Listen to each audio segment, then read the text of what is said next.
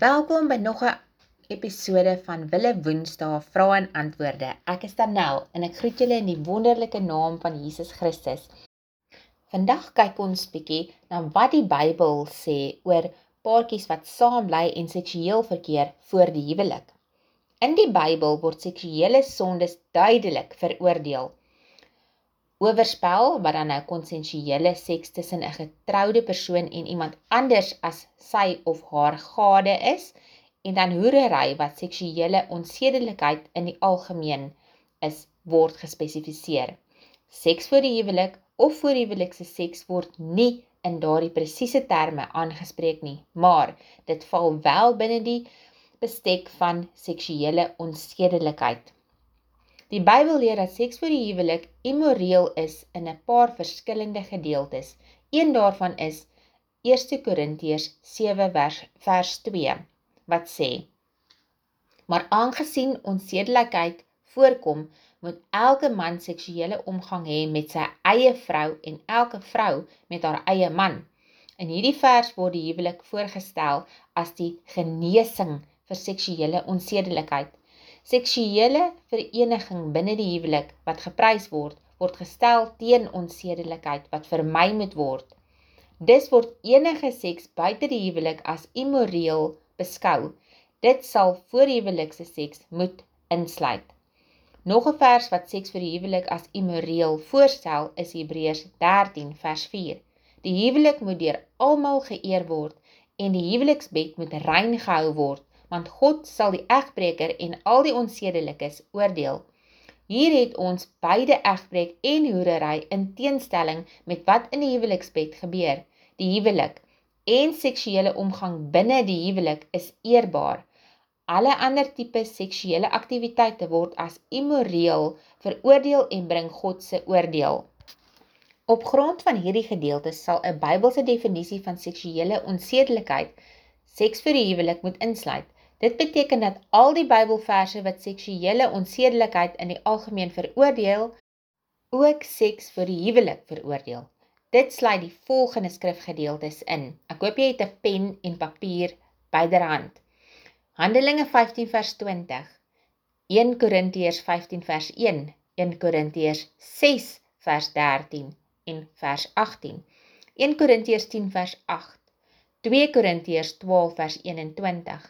Galasiërs 5 vers 19, Efesiërs 5 vers 3, Kolossense 3 vers 5, 1 Tessalonisense 4 vers 3, Judas 1 vers 7 en dan Openbaring 21 vers 8. God het seks ontwerp en die Bybel eer die huwelik. Deel van die eer van die huwelik is die Bybelse bevordering van die algehele onthouding voor die voor die huwelik. Wanneer twee ongetroude mense aan seksuele omgang deelneem, besoedel hulle God se goeie gawe van seks. Voor die huwelik het 'n egpaar geen bindende verbintenis nie en hulle het geen heilige verbond aangegaan met God nie. Sonder die huweliksbeloftes het hulle geen reg om die hoogtepunt van sulke geloftes uit te buit nie. Dit dikwels fokus ons op die ontspanning aspek van seks sonder om te besef dat daar 'n ander aspek is: voortplanting. Seks binne die huwelik is aangenaam en God het dit so ontwerp. God wil hê dat mans en vroue seksuele aktiwiteite binne die grense van die huwelik moet geniet. Hooglied 4 en verskeie ander Bybelgedeeltes soos Spreuke 5 vers 19 beskryf die plesier van seks. God se voorneme vir seks sluit egter in om kinders voor te bring.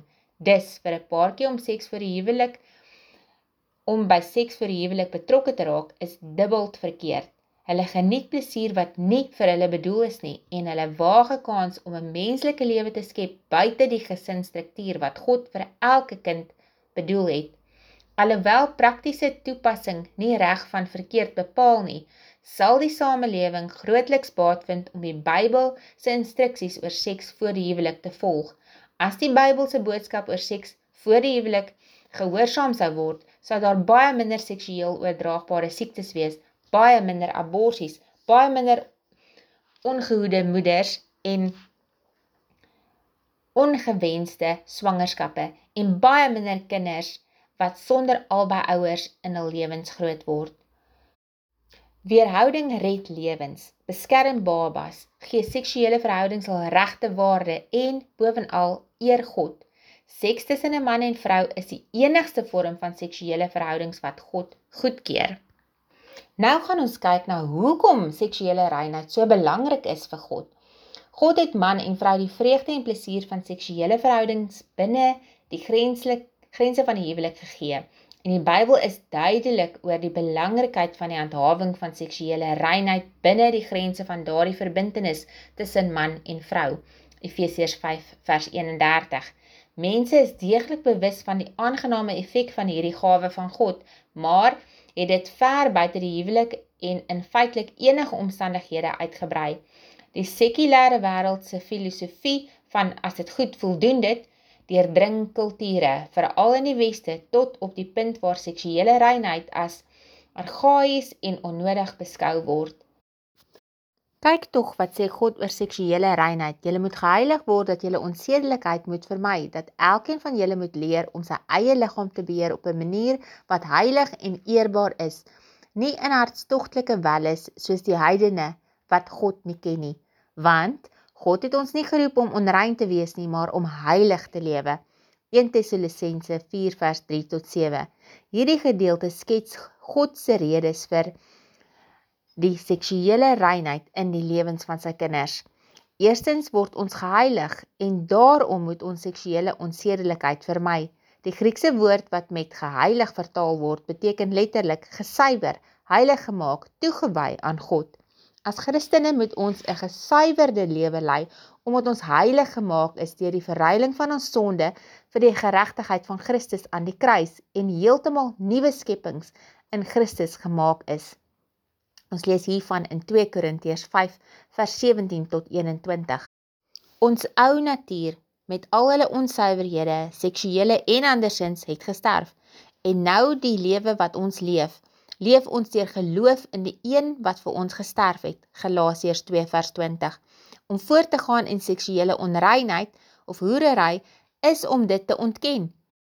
En om dit te doen is in werklikheid 'n wettige rede om te bevraagteken of ons ooit werklik wedergebore is.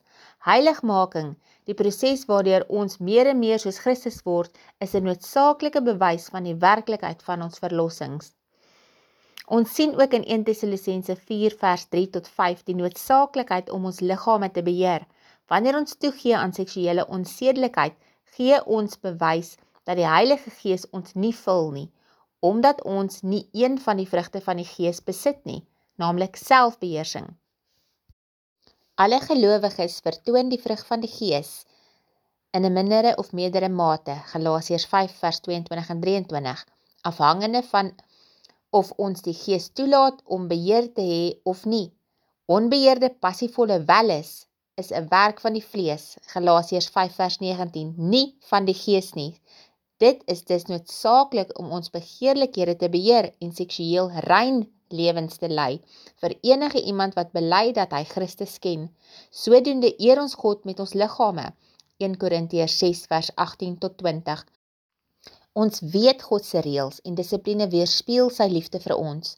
Om te volg wat hy sê, kan ons net help gedurende ons tyd op aarde. Deur seksuele reinheid vir die huwelik te handhaaf, vermy ons emosionele verstrengeling wat toekomstige verhoudings en huwelike negatief kan beïnvloed. Verder, deur die huweliksbed rein te hou, Hebreërs 13 vers 4, kan ons onvoorwaardelike liefde vir ons maats ervaar, wat slegs deur God se enorme liefde vir ons oortref word. Ek hoop julle kan duidelik agterkom hoe belangrik dit is om rein te wees voordat jy in 'n huwelik instap. Want God het dit so beplan, hy het dit so bepaal en so ges, so vir ons uiteengesit om ons te beskerm. Tot ons volgende week weer gesels. Shalom.